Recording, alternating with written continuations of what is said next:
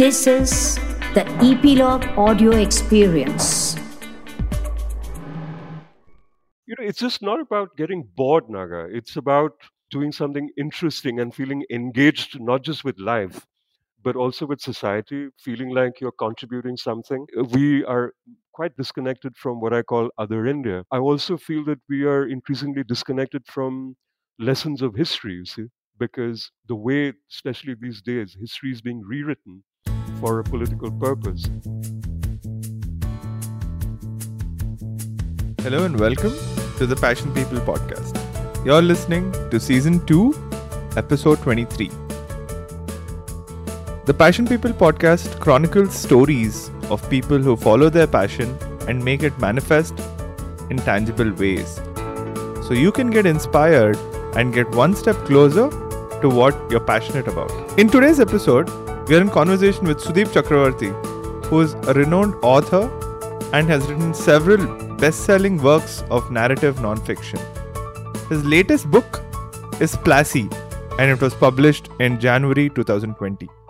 During our conversation today, we dive into Sudeep's journey of being a journalist and how he transitioned into being a historian and then a writer. And now he writes both fiction as well as non fictional works. We talk about the importance of a distraction when your passion becomes your main job. Now, Sudeep finds moments of calm in his outdoor activities, and he's also a very keen marine conservationist. My favorite part about the conversation was the importance of history and how history is being molded by people of power in order to create the narrative that they want to peddle at that point of time. If the events that are unfolding around you over the last couple of months in India are of concern for you, if you hated history in school like I did, or if you're just plain curious about what the big deal about history is, you will love this episode. Hi, Sudeep. Uh, hello and welcome to the Passion People podcast. Naga, good to be here. When I asked Sudeep about his journey, this is what he had to say. Well, that's a uh, it's a tricky journey. So I wouldn't want. I don't know if people would necessarily want to emulate my journey because it's been a very interesting one. Uh, where to begin? Because I began my career as a journalist many many years ago, and as a business journalist actually. And after studying history in university, so there you go. One factor that is uh, a bit of a nonconformist factor. Uh, taking up business journalism with the Asian Wall Street Journal straight after studying history as an undergraduate student. And then um, several years in Indian media after working for an American newspaper uh, with a magazine called Sunday. Then I joined India Today as a business editor when liberalization began in 91. And then I journeyed through the magazine uh, to be an executive editor with the India Today group and consulting with Hindustan Times and various other magazines and newspapers. And then one fine day, I just decided that I didn't like media the way it was. I just went, uh, I just uh, told my family that, uh, do you mind if I check out of this life and take on a new life for, as a sabbatical? And uh, we decided on moving to Goa, where I thought that I would lead a life as an independent writer and independent researcher and tell stories that I think that Indian media was not telling often enough or not telling at all, which I hope to talk about a little later uh, in, in, in our conversation. And uh, I began my life uh, in 2004 in Goa as um, as a researcher, as a, as a as an independent media person, and then I started to write books. What began as a one-year sabbatical is now my life. That that's quite the sabbatical that you're having. Indeed, and I'm ready for another sabbatical. I'm now ready for a sabbatical from a sabbatical. Now I want to uh, teach. I want to teach in school. I want to teach at universities. I want to do more marine conservation, which is a area which is which I'm very passionate about. So, I mean, you call this the Passion People podcast. I think you'll run out of my list of passions, uh, Naga, by the end by the time we're done. I can uh, I can totally relate to that, uh, Sudeep. So I'm I'm extremely excited to know more about how all of this came about because I'm also someone who gets bored very easily, I'm always looking for a new challenge and I'm always looking to do something different.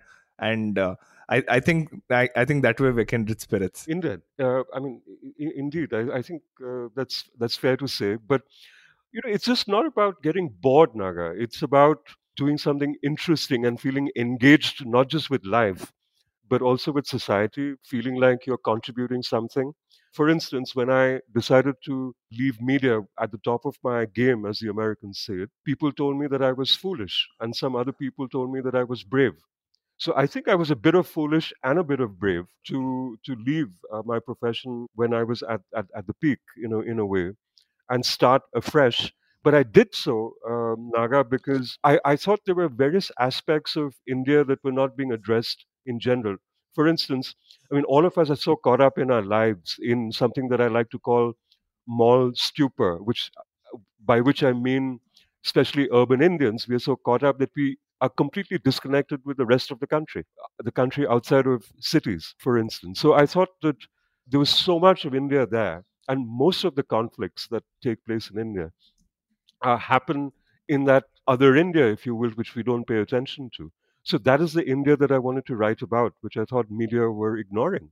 And also publishing was ignoring. So I started writing about the Maoist uh, uh, rebellion. I started writing about the fact uh, about people in northeast of India, which is one seventh of our country's landmass, with uh, 50 to 60 million people. Now, these are vast numbers. These are vast areas which we are disconnected from. So I started writing about that. Then I started writing about human rights. I started writing uh, novels, which I was very passionate about. Um, and then, uh, me being a, a bit of a, a greedy guy, I uh, went back to my my early passion, which is history, uh, by writing books related to sociology and history, writing about my people, uh, the Bengalis, uh, which is a book that got published in 2017, and then most recently, I'm delighted to say that I've written a book on the Battle of Plassey, which is one of the key battles that we had in the subcontinent. Uh, One of the reasons why you and I are having this conversation is in, in English and not French or Marathi is on account of the Battle of Plassey, which was won by the East India Company from Great Britain.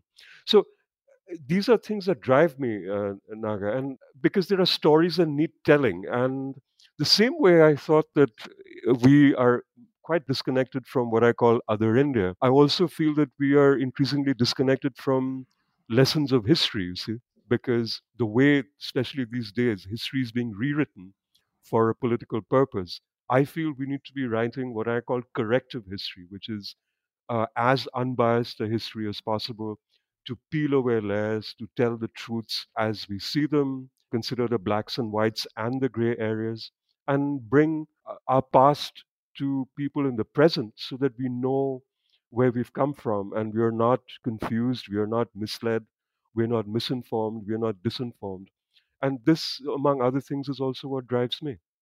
Absolutely, and uh, like you mentioned, in in the current context, especially, I think having an objective view of what actually happened and having that 360 degree perspective of what is the truth and where we're deriving that truth from is is so important. Not only for history, but even for the present, right? Because we're living in a world of fake news, disinformation, propaganda. So a lot of the stuff that we are consuming or people consume could be laced with uh, propagandist sentiments and it, it's all being done to incite a particular emotion uh, whatever extremist sentiment that they're trying to peddle at that particular point of time. I mean, that is one of the reasons why I do what I do, is that I need to bring the disconnected India, the misunderstood India, or the India that is misinformed or disinformed, if you will, to bring stories to the drawing rooms of India, to the boardrooms of India, to the classrooms of India, and- and bring not just our past, as you said, very much our present uh, in through my storytelling. And I think I've been a storyteller all my life since I began as a journalist, because journalists are, in a way, conveyors of other people's stories, other people's views, other people's emotions, events that have happened. We offer a window to the world, if you will, or the window to other people's worlds, or, or from the bottom up. So from there, transitioning from being a hardcore journalist, if you will, where I would report, I would write, I would edit, and then transitioning to a writer of books, this is a great, great responsibility, and I take uh, uh, this uh, respons- responsibility with complete passion and uh, uh, to the best of my ability. And after that, really, it's up to what my readers think of what I do, or my listeners think of what I do, or my viewers think of what I do. That's what it's all about. You have to put your passion on the line. What were those influences that shaped you for you to be the way you are today? First question. And the second thing is, how does being a journalist work? And why did you decide to leave at the time that you did? Childhood influences, I would imagine, began straight away with my parents. They overcame the horrors, if you will, of uh, migration or of displacement because my parents have a history in what is now called, what was called East Bengal and is then became East Pakistan and then became Bangladesh. So we were rooted both in the East and present day West Bengal. And they overcame the horrors of their past to ensure for me a very liberal upbringing. They did not restrict me from reading anything. They encouraged me to read. They, uh, in fact, my birthday gifts were largely books, not things. Maybe a nice meal or two, but usually five, six, seven, ten, a dozen books uh, every birthday, every every festival. So uh, these were great influences. Then I think I just carried it through school uh, and whatever conservatism I faced in school, in day school and in boarding school, which I attended, was leavened by this great liberal outlook that my parents gave to me. And when I went to university, I was fortunate to encounter open minded professors who encouraged me to think and not just study books and read for memory by rote and reproduce them to for sort of a pro forma examination process by which I would score a bare minimum of marks or grades to get by. They would ask me to question, they would uh, ask me to take notes, do immense amounts of reading, and see the world, travel, talk to people, listen, learn to listen, learn to see, learn to learn to feel. Again, travel, travel, travel, meet people. The more you travel, the more people you meet, the more you read, the more you listen, the more you know, and the more you want to know. And I think, I mean, from that transitioning to my profession, I mean, of course, like many people, I didn't know what I wanted to do uh, after I graduated, but I did get a job with a bank. Uh, uh, in fact, with I was offered a job with uh, what was then ANZ Grindlays Bank, uh, and my family most uh, sort of fell apart when I declined the job to to join the Asian Wall Street Journal. I mean, I was the first journalist in the family, and they didn't know how to deal with it. But I persisted, and to their credit, they persisted as well because they figured that if I felt strongly about something, then it was their uh, sort of function as parents to to let me be, to to be there to support me. And then a succession of interesting bosses who let you uh, fly, who let you learn how to fly, who teach you, and you learn from them. And that's how it all begins, Naga. I mean, you have to give credit to your environment uh, and the people who influence you. Some are very negative influences, but thank heavens for the positive influences who encourage you to fly. And you must fly. If you don't, you're grounded forever. And that's such a tragic thing. Now, when you move from that basis of life to a profession, uh, I found journalism enormously exciting because it brought me, I was again privileged to get a ringside view of so very many things that happened to India, uh, the effects of which we're experiencing as we speak. Uh, for instance, the economic liberalization, the effects of the Gulf War, uh, which opened up, compelled Indian, India's economy to open up. Uh, all the competition that followed, the choices that followed, the consumerism that followed, the explosion in political choice that followed along with consumerist choice, uh, because we went from a Congress heavy kind of polity to a multiple party polity, which was an amazing thing. So you had choice not just in products, but you had choice also in politics. And I saw this as a as a young journalist maturing in the profession. And this was an enormously uh, wonderful learning experience uh, through the uh, mid 80s to the early 90s. Then some of the bad things that happened as well, like the demolition of the Babri Masjid, which which led to bloodletting, to riots, a lot of a- agitation um, through the reservation issues in the late uh, uh, 80s, and then the, and afterwards, which carried on through the 1990s, uh, upheaval, hope, all kinds of things. And when I left, when I decided to leave, in even though I was at the peak of a career, if you will, and I was immersed, completely immersed in journalism, to the extent that uh, sometimes I would come home. Uh, my regular day was a 10 hour day, 12 hour day, 14 hour day. And I'm talking about print journalism. I'm not even talking about television journalism at that time. And then it was so exciting because I was in what is called convergence. So I was one of the earliest professionals in the industry who worked print, digital, and elements of television uh, for India Today Group. In fact, I was an editor of India's first digital newspaper, newspapertoday.com, which is history now because it was part of the dot com bubble, if you will. But it was these were exciting times. So why did I leave? Uh, because I felt that journalism in the early 2000s, uh, 2001, 2, 3, 4, finally when I left, had taken on the the shape that journalism is practiced today. And I saw the disturbing trends right then, uh, which is that you would kowtow to power. You became so power hungry that uh, I saw my peers, some of my friends, uh, fall prey to that power hungriness that need to be uh, with polit- politicians, need to be with top businessmen, uh, feel the need to um, rub shoulders with the so-called high and mighty, uh, to the extent of being so delusional that you thought that you were actually helping to run the country when your job was actually to inform. Your job was act- actually to uncover truths. Your job was actually to to convey other people's views with your own, if you wish, but but do it transparently and also uh, do it in a way that was not corrupted. Uh, so I arrived at a crossroads, if you will, Naga, where I had to take a decision that is this the profession that I want to continue in? Uh, and I say this advisedly, I say this with full caution, because journalism is practiced still by some wonderful professionals, some strong professionals, men and women, uh, young men and young women, uh, who give their lives to the profession, who uh, who dedicate their lives to it, who are thorough professionals, uncorrupted, upright, and fearless, and work with fortitude. These are fine people, but this is a rarity, a rare commodity in Indian media right now.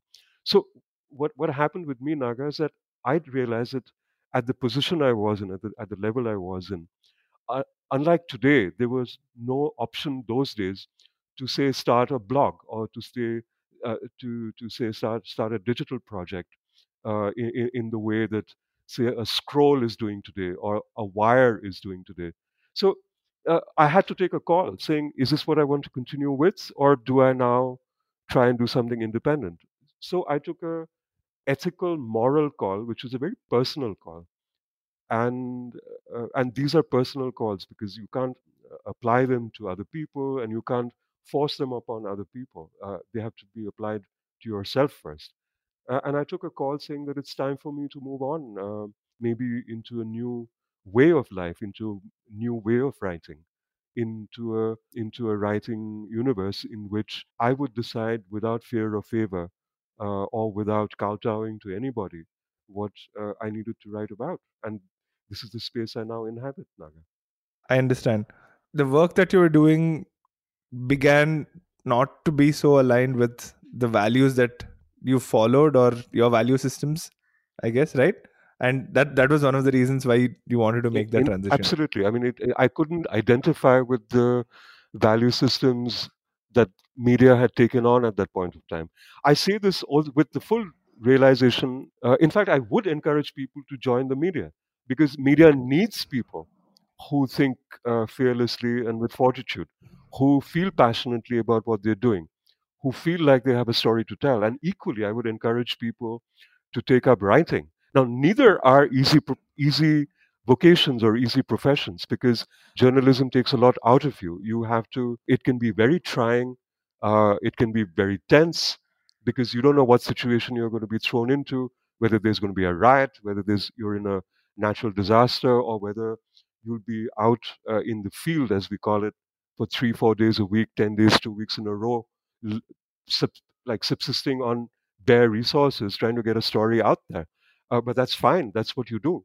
And to as to write books, that is probably an even more fraught uh, vocation and profession, which needs complete passion. Now, if you want to write a book, but if you do want to write books about uh, history, if you do want to write books about what you feel, your story as a short story, as a poem, as a screenplay, as as as as a play, as a as a novel, as a as historical fiction, as pure history, as I I'm passionate about about politics, about a biography, uh, about somebody, about a biography not just about an individual, but about a whole community, like I've done for the Bengalis. And I'm happy to say that there is a now that is set off a, a chain of uh, sort of a domino effect, and there is a community book that is going to come on the Marathis, the Tamil, the Tamils, the uh, you know the the, the Kannadigas, you name it, the Malayalis, the Gujaratis, so on and so forth. What I'm trying to say is that it's up to you what what genre of writing, uh, romantic fiction, crime thrillers, whatever you wish to pursue, it's up to you. Uh, you have to be specific. You have to be clear in your mind as to what you want to do, and whether it's soft writing or whether it's hard writing. You have to nevertheless be passionate. You have to sit down uh, every day if you can, as regularly as you can, focus and get that story down on paper or I mean, using that figuratively, sit and get that story down on your computer or your laptop or your tablet. Essentially, apply yourself to what you're doing. That is absolutely crucial to any kind of writing, uh, whether it's media writing or whether it's non media writing. And I practice both. And uh, I also, non media writing, I practice both fiction as well as non fiction. I write short stories as well as novels. Uh, I write essays as well as uh, what uh, the young people call full-on nonfiction uh, in, in, in many ways, whether it's re- related to conflict, to conflict resolution, or a biography, or ethnography, or history. Everything that you do has to have absolute application. You cannot cut corners. Your research has to be impeccable. Cannot fool people. You should not try to fool people because you can get caught out if you plagiarize. You can get caught out if your research is shoddy. It's work uh, it's actually application, but it, it's so much fun. If you are in a passion project, and I mean, if you are working so hard or in such a dedicated way with something that you're passionate about, then you you will realize that that obsession, that passion, can be so much fun. And so again, I will say that I'm living a life that allows me to pursue my passion, and what a wonderful thing, Naga, to be able to do that. Can you walk us through your creative process? Because I think you're not just focusing on one particular genre or fiction or non-fiction, but it seems like you have these uh, buffet of uh, books that you've written. So how would you how would you go about uh, you know maybe conceptualizing a book, publishing it? Uh, so just walk us through the entire the complete nine yards of from going from an having an idea for a book to actually well i'll actually it. go the whole 12, 12 yards my i like my i like my fabric nice and long. Uh, and as, yeah, as to the as to the buffet of books, I have a hopefully a buffet of books that are yet to come because right now, uh, and it's a good thing that you ask because I'm at this point of time in, indulging in or engaged in exactly what you've uh, asked because I have five firm ideas in my head, fiction and non-fiction, and two not quite firm ideas in my head. So I'm actually juggling right now with seven ideas, which to me are absolutely live. I'm right now juggling with it. So, how do I go about it? First of all, I write a synopsis, I, I crystallize my thoughts. And before I crystallize my thoughts, I need to do a little, if I have an idea through something I've read or something that I've come across through uh, something I've read in the newspapers or a magazine or on seen on the internet uh, or seen in a program, a documentary, a friend has told me about it, or it's something that I've uh, come across during research for my previous books, which is actually how three of my current future uh, current ideas have come about from my future uh, my past research. So then research on it. I do more homework. So homework actually doesn't begin when you start writing it. Homework begins even before you sit and write your synopsis, your proposal, because the proposal is not first for the publisher, the proposal is first for yourself. You have to crystallize your thoughts. You have to be sure of what you're writing or what you want to do. So you have to create that universe. You have to you have to do your research, put it down, see how it works for you, and then uh, you take it to a publisher. Uh, if you have already been published, uh, it might become a little easier because you know who to reach out to. Uh, you could pitch it through an agent. There are uh, quite a few that have come up in India now.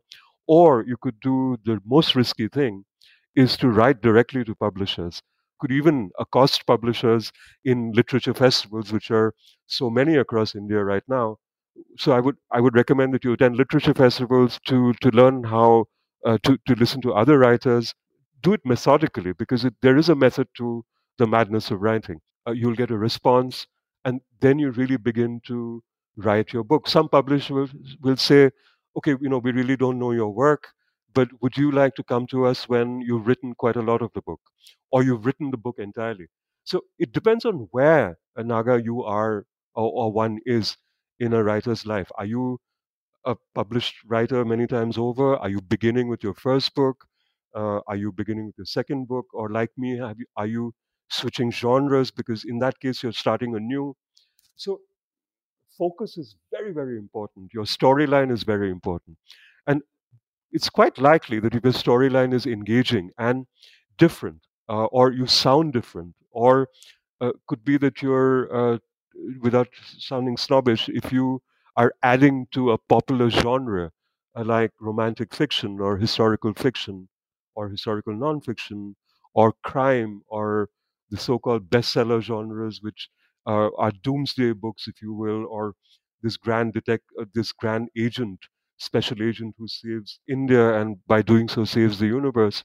Feel free, but you must have a focus, and you you see what's happening around you, and see what kind of story you want to tell, and follow that particular aspect. There is no hard and fast rule, but essentially, this is the nutshell of uh, how a writer uh, would approach a particular topic.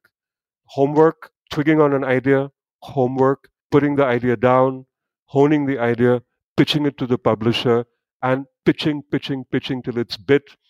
If you feel convinced enough about your idea, begin to write it. If you think you need funding, see where you are in your place of work. Do you have a day job? Can you follow this as a passion? Therefore, can you subsidize your writing with your day job? If so, then continue to write till you have a full work with you and then pitch that work to the publishers. If you think you don't, then if you think you need to reach out for a grant or reach out for some kind of bursary from an organization, then do so as well. Try and sign up for writing workshops. Try and take these literary retreats, if you will, where you meet other writers. So do everything that you can in order to take your passion forward. And there is no one solution to this route because everyone is different, everyone's writing is different, everyone has different ideas.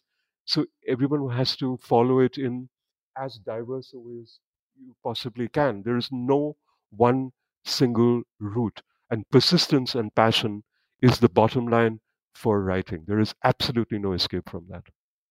Right. And I guess the same can be said about any any projects that you take up, right? Because you mentioned being methodical you mentioned being persistent you mentioned making sure that you don't cut corners you don't plagiarize anyone and i guess for any creative project that you take that one can indeed, apply indeed. these lessons but the thing is that you also have to make it fun naga because while i can be like this it's not like that i'm shutting down the rest of my life so I like my writerly pretensions. I love going to literature festivals. I love uh, interacting with audiences. I love. I mean, I'm I'm hoping that through our conversation, I can read reach out to more people. I love being feted as a writer. Uh, I love my little uh, glass of red wine, uh, pretending to be a writer, wearing a tweed jacket and suede and uh, uh, and suede shoes and hobnobbing with the writers of India and writers of the world. It's a lovely, lovely fantasy which has come true. So, you know, you must live the life of a writer if you can as well. You must enjoy yourself, uh, be out there. And uh, even as you do so, uh, you must follow your other passions because you must have a distraction. For me, it's martial arts and scuba diving. I'm passionate about marine conservation. I'm passionate about scuba diving. So when I, in fact, uh, I'm going scuba diving at the end of this week to take a break so that I can come back and hone my ideas to presented to publishers by the beginning of next week. Um, I do marine conservation uh, with fellow scuba divers. Uh, we do uh, cleanups underwater. We do so many things. Uh, every now and then I'll go to my dojo and uh, beat the hell out of the punching bag, get relieved, deep, uh, do deep breathing, come back, and write maybe a lovely essay. So uh, you have to live life as well. Can you just elaborate a little bit about the non-creative things that you do that help hone your creative pursuit? You you just mentioned about your martial arts and, and your scuba diving. Can you just elaborate a little bit more on you know how how you interleave that with your writing process or your creative process overall? Everyone needs a hobby, right? Now, f- for me, writing became it transformed from a hobby to a profession to something that I make a living from and something that I enjoy doing uh, very much. And once this has become my life, I then need a distraction. I need ways to sort of generate calm, if you will.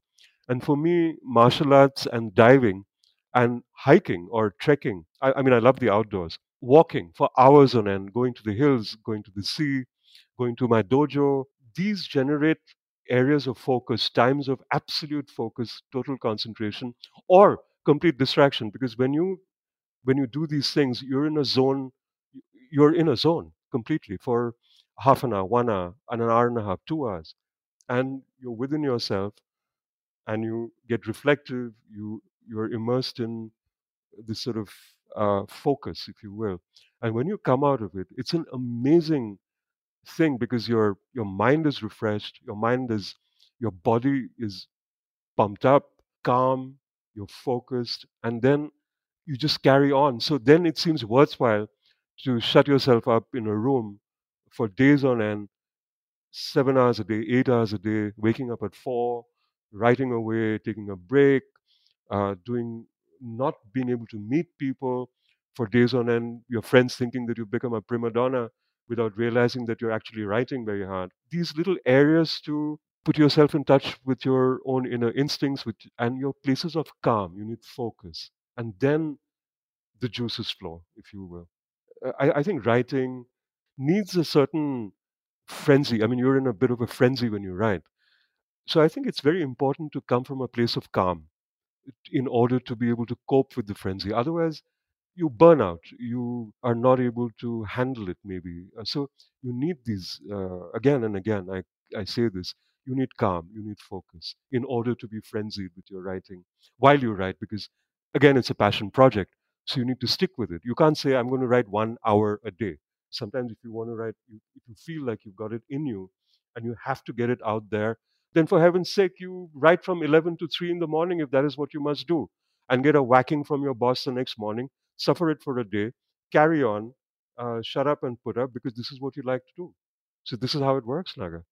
I mean, it, it, there is no, it, there's no grid. It is actually writing is pretty much off the grid uh, in in many many ways. Right.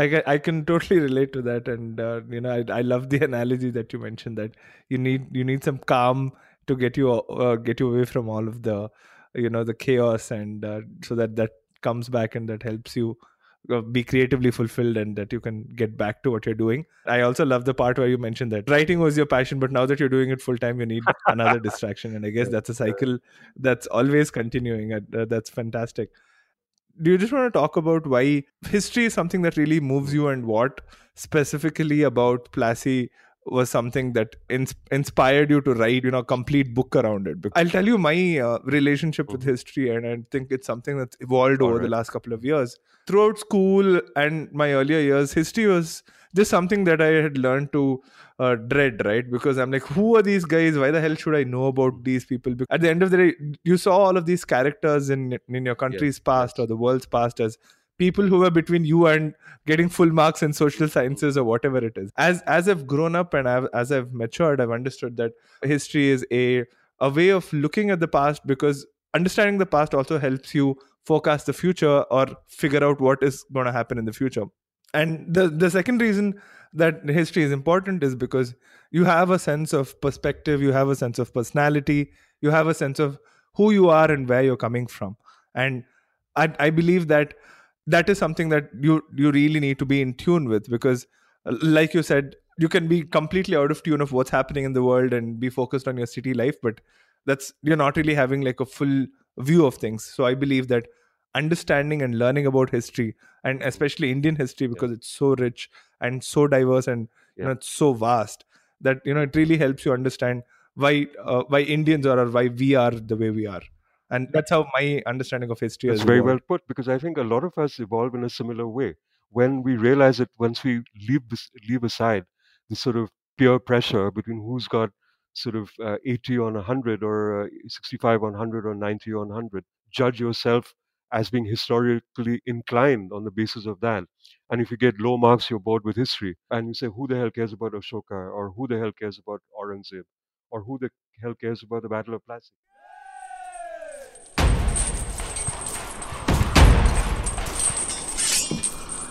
But let me give you the example of Plassey. Uh, one key reason is, again, in the beginning of our conversation, uh, I mentioned the thing about like, we are having this conversation in English. Uh, we could have been having this conversation in French, because the Battle of Plassey, if people don't realize, was the battle that, in a way, set off the domino that has brought us modern India and made us, in many ways, who we are today. I'll explain very, very quickly. Uh, when the East India Company, the British East India Company, was competing with the French East Indies Company in Bengal and also in southern India, in the Carnatic. These were the two main European powers that were battling in Europe, North America, uh, in the Caribbean, and also in South Asia. They were already here for trading. And these were your early mercantile militarists, if you will, who were waging war as a way of doing business. Uh, think about that. So when they were competing in Bengal, which was the richest province of even the crumbling Mughal Empire, and it's been the richest province for many empires preceding that, from the Sultanate onwards in the Mughal Empire and so on and so forth. They were fighting for control of trade and influence, and through that, and controlling politics so that they could in turn control the commercial aspects. And when the British East India Company beat out uh, uh, the French East Indies Company and demolished their base in Bengal and moved north uh, to take on the Nawab of Bengal, this young gent called Sirajuddaula. Uh, when they did that, they just didn't. They just didn't beat the Nawab. They also, in the process, beat their key competitors in South Asia, the French, and from then uh, took over the revenue administration of Bengal, the Diwani of Bengal, then moved west to Awadh, took over Awadh, then moved further west to Delhi, beating the Marathas by 1803, and then controlling the later Mughal Empire. And then you have 1857, the, the mutiny or the War of Independence, depending on how you want to project it. And then they bring in these permanent settlement, uh, they bring in other sort of the the colonial value systems. They uh, implement an administration in to, to run an empire, impose English, impose an Orientalist um, hub in Calcutta, uh, in in Fort William, which is how the that was the first Orientalist hub in the world, and then uh, we came to be brought up in this sort of Indic slash British manner, the sort of your classic Brown Sahib across India. And then you have uh, the birth of Indian nationalism through, ironically, the kind of educational system that the British introduced. And then you have the birth of modern Indian thinking, political thought, emancipation, emancipatory thought, struggle to free ourselves from the British, and then 1947, adopting the British system into independent India, and so on and so on and so forth. And here we are, Naga, you and I are speaking in English. Uh, as I said, we could have been speaking in French. We could have been speaking in Marathi because the Marathas were so rampant. But Plassey let loose a chain of events which brings us to the present day. Imagine that. Now, when you take this one battle and look at it uh, in a, with a lens of what it signifies and what what what uh, led to the battle and what led from the battle, then this one battle over one day, over a few hours, takes on a whole different significance altogether. And there's so many myths around Plassey. You know, the India lost its independence, or Clive was uh, the grand Robert Clive was his grand person, Sirajuddaula was a martyr. Yes, no, maybe both are somewhat true and both are completely untrue. So we must peel away the layers of mythology that we create. We must peel away the layers of, you know, history that we create for our own political conveniences. because we, you know, it suits us. And then delve deeper, peel away the onions of, peel away the onion of history, if you will, peel away the layers, and then come to what you can constitute as the the inner core of where it all began and understand history and understand truths for what it was and what it is rather than being taken for a ride by people who presume to tell you what your history really was, which is a falsehood. So you must find the truth, and which is why Plassey, which is why many fine works of history that are being written today, which I call corrective history, and I'm damned happy that it's happening because it's damned, it's about bloody time that it happened, Naga. I hear you. Any any particular reason that uh, you know? I've explained to you how I look at history, right? But I'd, I'd be curious to know uh, any any closing thoughts you might have around what what why you feel so strongly about history apart from the fact that you know corrective history is coming on and it's important for people to know the truth is there any and any other thoughts that you have uh, uh, well let me offer you uh, uh, and your uh, listeners and your and your followers something and you yourself and even for me in reflection something that is happening in the present day. Let's talk about how what happened in Delhi over the Shaheen Bagh protests and the CAA, anti-CAA and NRC protests, incidents in Jamia Millia, in Shaheen Bagh, you name it, across the country, Kerala, in Bombay, Calcutta, Lucknow, incidents of violence in Uttar Pradesh. Naga, these were happening live on live television, right? And it was already being distorted within minutes it was being distorted within the half hour, within an hour, within the day, within the prime time uh, webcast or newscast in the evening. Now, imagine if you can distort history that is happening in front of you, and people uh, are battling to combat that distortion and inf- misinformation and disinformation. Imagine what you can do with things that happened 100, 200, 500, or 1,000 years ago. Imagine how easy it is to distort something that is even that far in the past, or uh, distorting how the Indian Constitution came about, uh, dismissing B.R. Ambedkar, or the fashionable thing is now to distort uh, the relationship between Jawaharlal Nehru and Vallabhbhai Patel and creating a fiction out of their tension, uh, so on and so forth. So imagine if history can be distorted as it happens today, as we speak, as we see, as we hear. Imagine what uh, what history can how history can be distorted and misrepresented for political purposes uh, when you move further back which is why i think uh, corrective history real history or as real a history as possible or if i may put it uh, sticking my neck out here as honest a history as possible is so crucial uh, naga for all of us and especially the indian subcontinent which is so diverse in some ways fractured and so very hopeful. We deserve real history. We deserve the truth. Absolutely. I think that's uh, really, really well put. If the present can be distorted, then you know what what can be done for the future. I've never, or to be honest, I've never really thought about it that way. But this is a really interesting Thank perspective you. to have so Sudeep, as we as we conclude, uh, you know, I just wanted to close with uh, you know get get your feelings on how it feels to be on the Passion People podcast, and if you've been on a well, I have before. actually been on a podcast before, but how does it feel to be on a Passion People podcast? I I think I've been pretty passionate, Naga, for the last forty five minutes.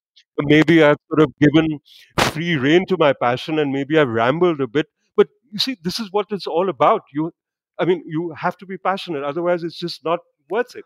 So I'm delighted to be on the Passion People podcast, and thank you very much for thinking of me and giving me the opportunity to speak to you, share my thoughts, and hopefully share my thoughts with your listeners. Uh, and more power to all of us. Fantastic. Thanks, Deep. Thank you so much for being You're very welcome, and it's my pleasure and privilege. Have a nice day.